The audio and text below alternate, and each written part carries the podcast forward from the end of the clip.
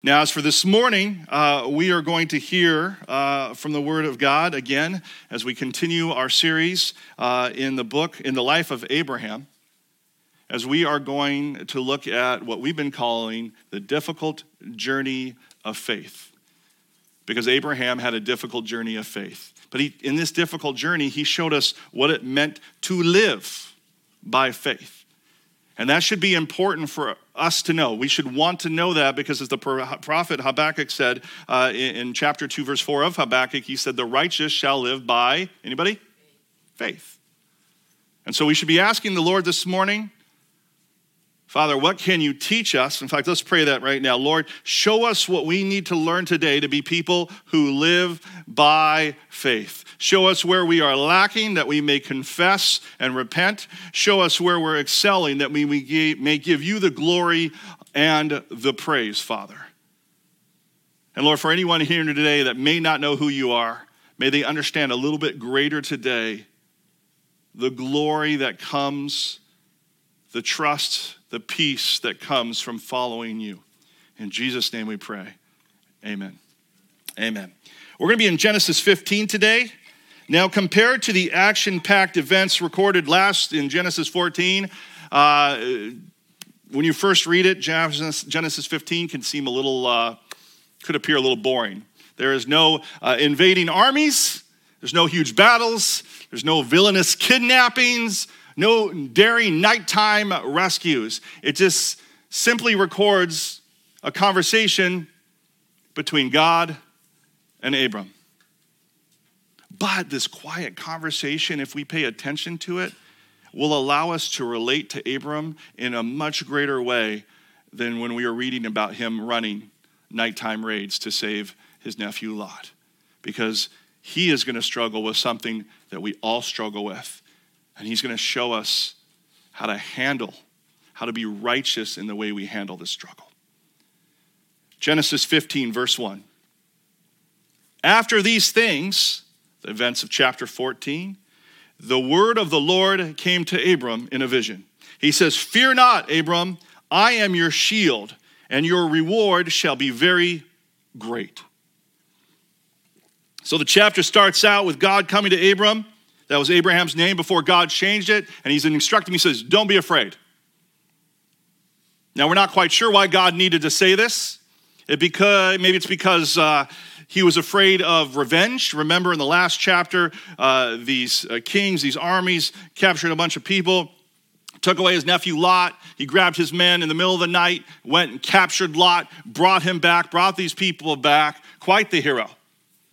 Maybe he's worried that they're going to come back, they're going to hunt him down. But we ultimately don't know. Whatever the reason was, God said, Do not fear. And this is an encouragement that you see God give time and time throughout the Bible. Do not fear. God does not want his people to be people of fear. I believe he's speaking that to you this morning. He's been speaking that to me all this week. Do not fear. Now, I want to be clear when I say do not fear, I'm not talking about you should never experience fear, right? Some of you like have a fear of spiders. Anybody have a fear of spiders, right? If a spider drops out of nowhere, you probably should actually, I shouldn't admit that in front of people because other people are going to take advantage of this now. Um, you know, you can't just say all the moment, I have no fear. You will jump out, you will be freaked out, right? So it's not that kind of do not fear. We're human. We are going to experience fear this side of heaven. But God, rather, is implying that fear should not be a guiding force in your life. You should not sit in your fear, you should not let it capture your heart. Fear should not have the last word in your life. Because fear can be one of the most destructive forces in your life for many reasons, but for one that I want to focus on is it can paralyze us. It can cause us to be afraid to follow God in faith. We can be afraid of what might happen. We can be afraid of failure. We can be afraid of rejection. We can be afraid of not having enough. of what we think we need, so we become paralyzed. This could be whether God is calling us into something new. It could be whether we read something in the Bible that we're supposed to do.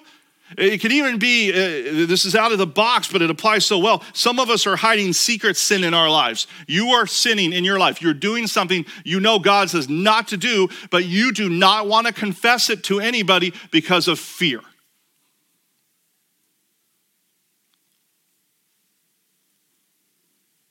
So we get paralyzed. All because we're focused on these possibilities that probably most likely will never come to pass. Or even if they come to pass, they might be the best thing for us and we not realize it. I mean, I, I, bet we all can think of things in our lives that we worried about, that we obsessed about, that just affected us physically and emotionally, and they never even came to pass. And that's another reason fear is so dangerous. Fear is completely irrational. It steals us away from objective logic and reason and replaces it with this subjective emotions and our subjective imagination. It was like when we were a child. You remember, were you ever afraid of having monsters under your bed or in your closet? And nobody, well, thank you for somebody admitting, yeah, right? Now, when you look back now, it's completely irrational that you thought monsters were in your closet or under your bed until maybe you saw the, the movie Monsters Incorporated, and then it makes sense, you know. But is irrational that your parents would stick you in a room where they knew monsters that could eat your flesh would be, right? But in the moment, it felt very real, right? Anybody ever not let their limbs stick over the edge of their bed, right? Because what was going to happen? The monster would grab it. Anybody ever tuck their sheets so tight under their mattress so the monster could not crawl in, like the sheets would stop him? We can do the same thing as adults. We can be gripped by fear like that in our lives. All that changes is the type of monster that's driving us to hide ourselves, to paralyze us from being obedient to God. There's so many effects. It damages our relationships, it damages our health, the stress levels, causes us to rob us of sleeping, leads us to anxiety and depression. It is so dangerous, fear. It's far more dangerous than we realize. So God says, do not fear. All right. Amen. You're all healed of fear, right? Praise the Lord, I will not fear no more. All right, we can say that, but we're going to walk out the door and life is going to happen. Life's going to keep happening. And we will be tempted to fear. We will struggle with that. So we need to be prepared for it because it's going to happen. And I think Abram gives us the answer of how to handle fear.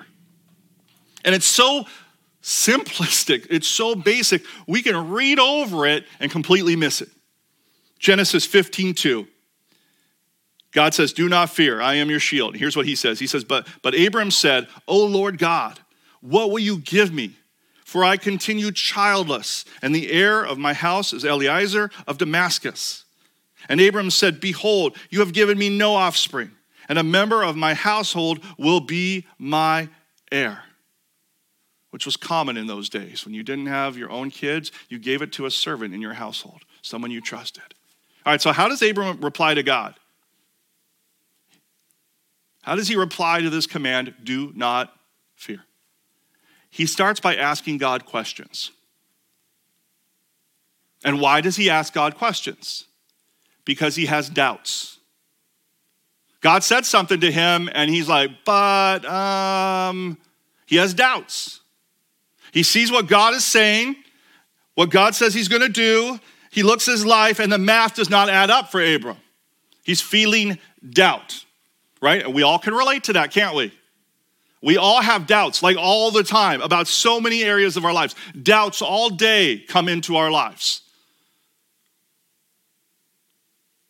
And so today, what I want to do is I want to talk about how we handle our doubts. Because we all experience it, we all get them, we all receive them. What do we do with them? Because if they are left unchecked, if we don't know how to deal with our doubts correctly, they will contribute to us living a life, as we just talked about, of fear. Because they contribute this fear in, in creating a sense of vulnerability in us and a sense of insecurity in our lives. So we have to know how to handle our doubts. So far too many times, at least in my life, I'll think the doubt and I'll let it sit in there. I don't do anything with it, it just comes and it, becomes a part of me. I'm betting it's the same for all of you. Now, I don't think doubting's bad. Like, it's not a bad thing. It can serve extremely good purposes. It's like one of those things that it could be bad or good depending on how we respond to it.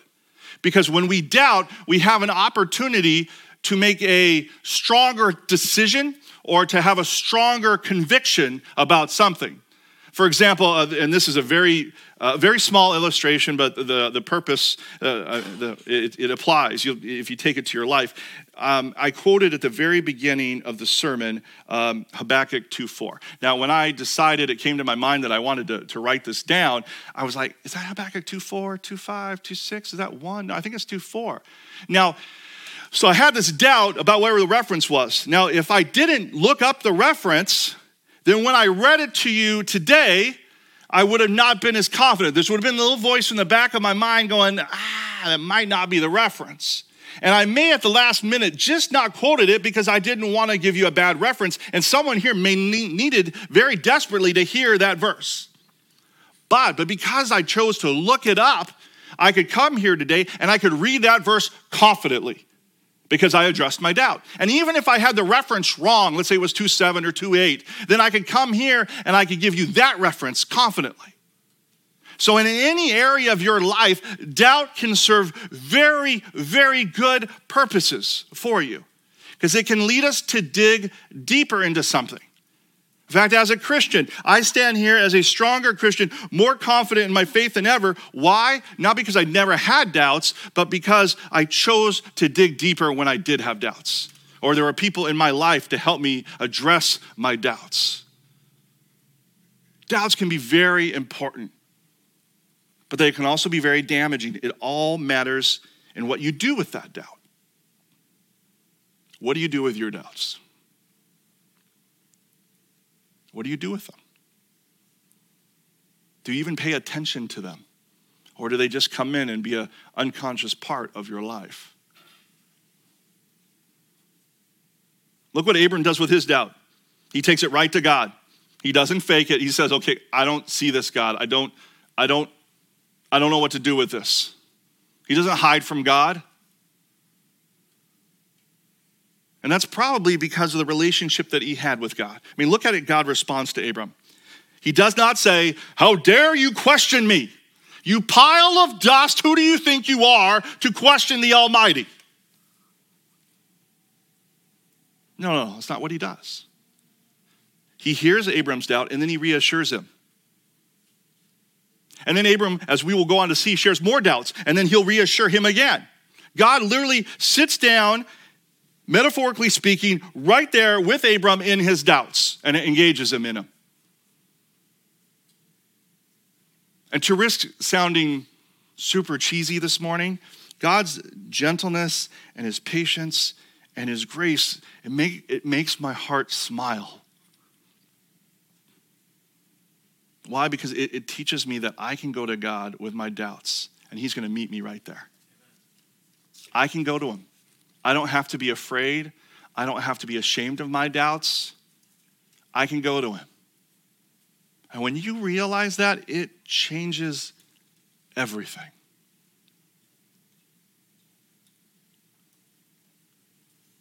What doubts do you have in your life? Have you taken them to God? Because He's there to answer you, He's there to reassure you, He's there to comfort you. It's like one of the reasons that we can sing the song like we did earlier that God is so good. Amen, church. But that's not all that he does with our doubts. Like, on one hand, he's really patient with you and he meets you there and he pours his word and his spirit into you And he meets you right, like right where you're at. But he doesn't tell you that it's okay for you to stay there. He doesn't say, okay, to Abram, he said, all right, you, you're a man of doubt. I get that. It's okay. I get it. You're human. Just stay there. God refuses to let Abram stay in his doubts. He refuses anyone who follows him to stay there. Remember with Thomas, with the resurrection of Jesus? Thomas was like doubting that Jesus really rose from the dead, and Jesus shows up, you know, and he doesn't say to Thomas, okay, you doubt, that's, that's cool, I get it, that's just who you are. He says, no, he said, I want you to come touch my wounds. Thomas, put your hand in my wounds. See them. See that what I say is true. It's the same with us. You cannot claim to have faith in God and still sit in your doubts because God does not let you do that. You can't have it both ways. He doesn't give you an out. You either choose doubt or you choose to believe in Him. That's the choice He presents you. And I tell you why it's really important to keep this in mind. Because far too often we are driven by our doubt. We struggle with doubts and then they become reality for us because we don't address them. And we just kind of sit in them. And so we don't believe truths about ourselves or about God and we don't step forward. We become paralyzed. We talked about earlier. I mean, some of you have spiritual doubts, you have religious doubts, and, and, but you just never change. You never get any better. You never work on it. You never grow. You never change. God says throughout Scripture that if you do that, that's your choice and your choice alone. Because throughout Scriptures, He answers every one of your doubts. Now, he does not have a doubt for every specific situation you're, you're in, like I say, he, but he has a, I mean, a promise for every specific situation that you're in, but he does have words to answer your doubt, how to approach every position, situation that you're in. And that's how God answers our doubts. He uses his promises. He makes promises right here to Abram. Look at this Genesis 15, verse 4. And behold, the word of the Lord came to him. This man, he's talking about Eliezer, should not be your heir. Your very own son shall be your heir. And he brought him outside. He said, Look towards heaven and the number of the stars. If you're able to number them, then he said to him, So your shall your offspring be. And he, speaking of Abram, believed the Lord. And he, the Lord, counted it to him, Abram, as righteousness. One of the greatest verses in the Bible.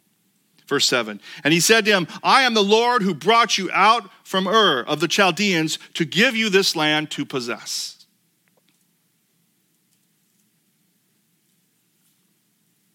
How does God answer his doubts? By giving him a promise. I mean, what is a doubt? It is a feeling of uncertainty.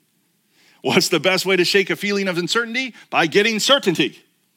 What better certainty can you get in life than a promise from the Alpha and Omega, the first and the last, the great I am? God says, I want you to look up. Stop looking at your wife and you and no kids. I want you to look up at the stars. Because this is how many offspring you will, you will see. Now, when we look up at the star, we see like not very many because of all the ambient light. But back then, there was no, no street lights. You ever been out in the middle of nowhere and saw just, you're blown away by the, just the billions of stars that you see up there, however many there are? This was what Abram's experience was like.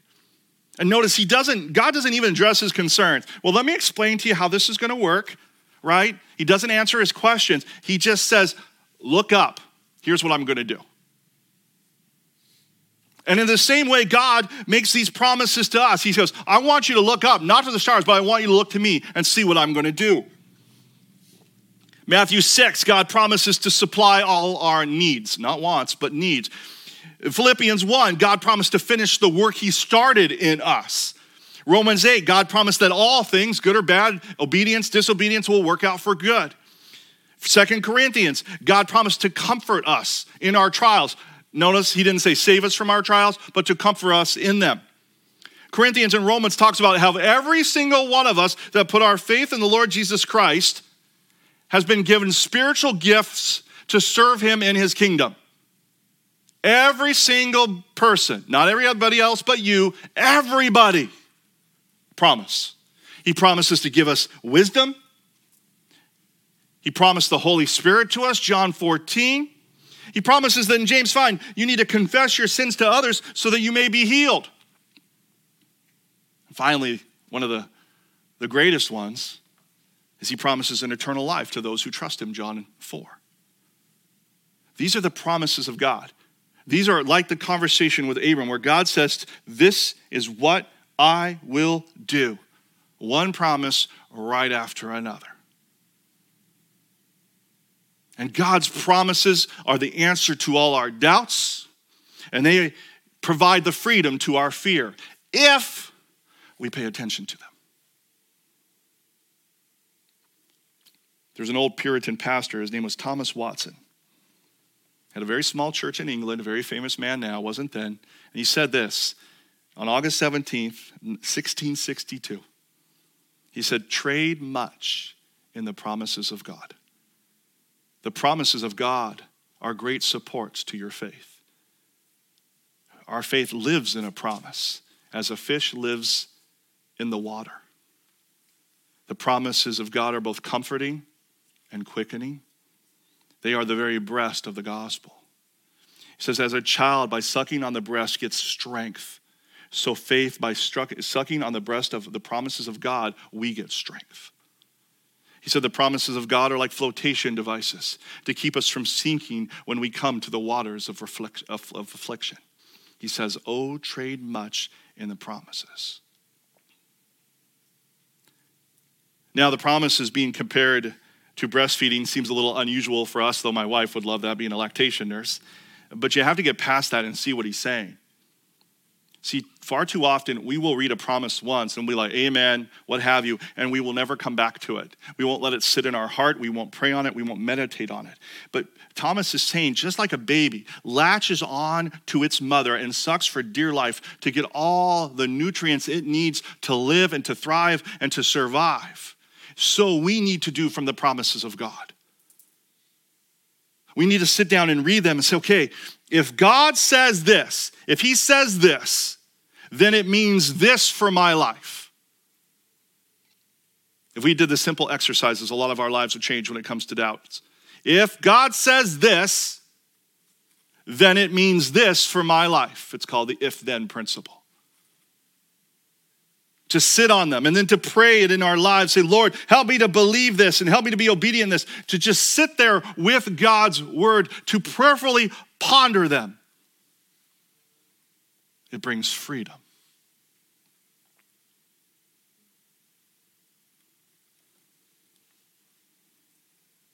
But then sometimes we read that freedom, and the little voice comes in. A little voice that tells you how you're not loved, how you're not as good as everybody else, how you're not gifted, how you're too screwed up, how you're so far behind everyone else. And there's this little subconscious voice in you that tells you the promises of God. They apply to everybody else but you. Now, if someone were to ask you, do they apply to me? You say, yes, they apply to me. But inside, that doubt sits like a huge blanket over something that you covering the promises of God that you can't see them. Genesis 15, 8. But he, Abram, said, O Lord, how am I to know that I shall possess it? Verse 9 God said to him, Bring me a heifer, three years old, a female goat, three years old, a ram, three years old, a turtle dove, and a young pigeon. And he brought him all these, cut them in half, and laid each half over against the other. But he did not cut the birds in half. Verse 11 And when the birds of prey came down on the carcasses, Abram drove them away. I love that they left this last verse in because when I read the Bible, I always think of these big holy experiences that they have. But man, they had to deal with problems like birds and, you know, like we have to deal with problems with sound going out. Like it's, it was humanity. I love it. It makes it real. So once again, God starts out, Abram starts out, saying, Lord, how am I going to do this? Like, I got no kids. How am I going to know that I'm going to take this land? I can't take on all these armies. God says, Go give me a bunch of animals and do this to them. And, and, and what was happening here is God was about to make a covenant with Abram. Now, in, written, in our written culture, we know how we all make covenants or contracts, we call them now. We get a piece of paper, we write down what we're going to do, both parties, what will happen to both parties if they don't do it, and then we sign it, right? And maybe get it notarized. Some of us do it digitally now. That is how we make a contract. But in oral cultures, before written cultures, that's not how they did it. Instead, they had ceremonies. They literally would act out the covenant or the contract that was being made. And what they're acting out here, what God is setting up, is what's called the curse of the covenant. And here's what you did you laid these animals in half, right? I know this is gross, but you laid them in half. You took the small animals, you put them, and you create an aisleway, right? And what you would do is when you guys made the agreement, each party would walk through the animals. And what you're saying by doing that is you're saying, if I break my covenant with you, if I break my agreement with you, then may I be as these animals. May this happen to me if I don't follow through. That's what they were getting ready to do. Mark, next time you rent out an apartment, this is how you can do it, right? Or John, maybe when you sell a car next time, you can just bring animals and see if that works. Right? This is how they made covenants. Pretty severe, pretty vivid. Though I'm thinking they probably took their agreements much more seriously than in our culture nowadays, which seems where we seem to try to get out of anything that doesn't benefit us. Right? So that's what's happening here. And so what Abram's betting on doing is laying out the arm, the, the carcasses, and then he's going to plan to walk through it. Because there's one thing you need to know to get to understand the, what we're talking about here is in those days, sometimes kings would conquer smaller towns, and then they would make a covenant with the people they just conquered. Basically, saying uh, the person, or they were called vassals back then, they would come to the king and they would make this covenant that they would agree to follow the king and they would walk through the carcasses. Now the king, he would stay on his his in his chair and his throne because at the end, the only one really making the agreement was the vassal because the king was being generous with this person by letting them live on their lands and so forth. So they would sit there and the one person would just walk through. So that's probably what Abram thought was going to happen. I will walk through to make a covenant between before God. But that's not what happened.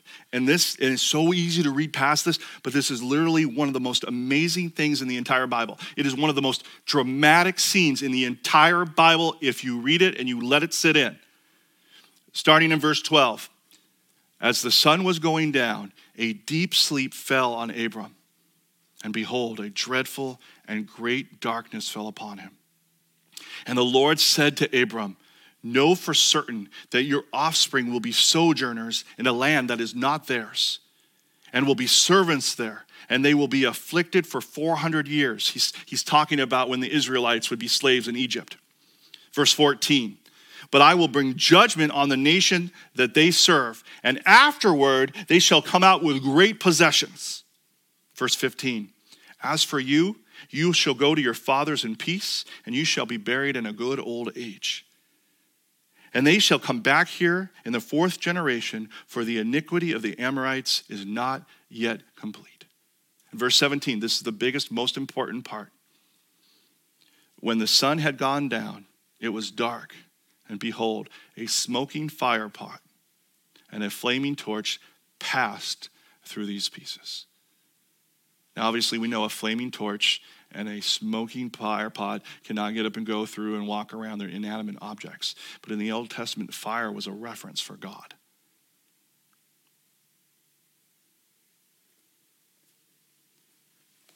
God says, here's what's going to happen. And then at the end of it, he walks through. God says, This is what I'm going to do. Abram's asleep through this. He can't get up and do this. So, what is the point that God is making? He says, This is the covenant I am making. You're not a part of this. I'm going to use you for my glory. And I am going to do this for you no matter what. In your obedience, in your disobedience, this is what I will do. God's saying, It's not about you, it is about me. What confidence that would have given Abram to get up and say, God put no ifs, no ands, no buts. He's going to do this. In the same way, when we read these promises of God, and we re- remember what it says in Numbers 23, verse 19 that God is not a man that he should lie, or a son of man that he should change his mind. Has he said, and will he not do it? Or has he spoken, and will he not fulfill it? What would our lives look like if we believe that?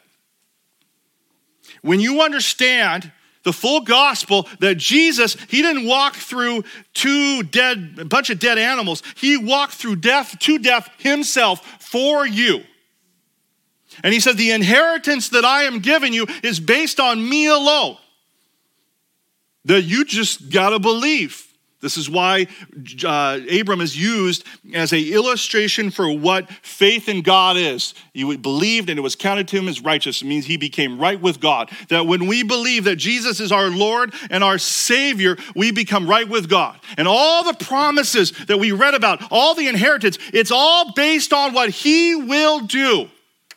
If there's no ifs, if there's no ands, if there's no buts, then God will do it. That means that you thinking, I am not good enough to serve God, I don't have spiritual gifts because I've done this and this, and I think this, and everybody knew about me. God does not care. He does not say, He says, I will give you a gift and you will use it to serve me and you will bless others. It changes. It erases that lie. All of the promises we read earlier, they're all erased when you understand it is based on God's power and His faithfulness and not you. That is where freedom in your life comes. Some of us, you grew up just believing, you getting told things about your parents, experiences that happened to you, and they defined who you are. And that is what you look to. And God said, No, no, no, no, no. Your, my definition of who you are when you put your faith in me, it is not about you. It's not about your experiences. It's not about your past. It's not about your death. It is all about me. And when you realize that, you're like, all that didn't matter anymore. It still hurts. Yeah, it affected me, but that's not who I am. That's not what I can do in the Lord because of Him. That is where freedom hits. When you, when you get this, this is where freedom just comes pouring down on you.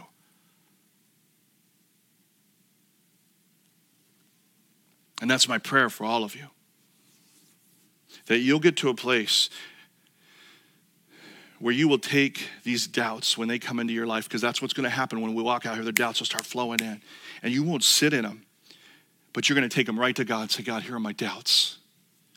And then you're going to not just sit there in that, and this can be time and time again. You're going to go to God's word and you're going to look up his promises. And if you can't find it yourself, you're going to text your pastor or you're going to go to Google, which is not the devil, it's just a tool. And you're going to test up scriptures about such and such promise, right? And then you are going to sit in it. You're going to read it. You're going to let it infect your life and remind yourself over and over and over and over again until that is the only truth that you know.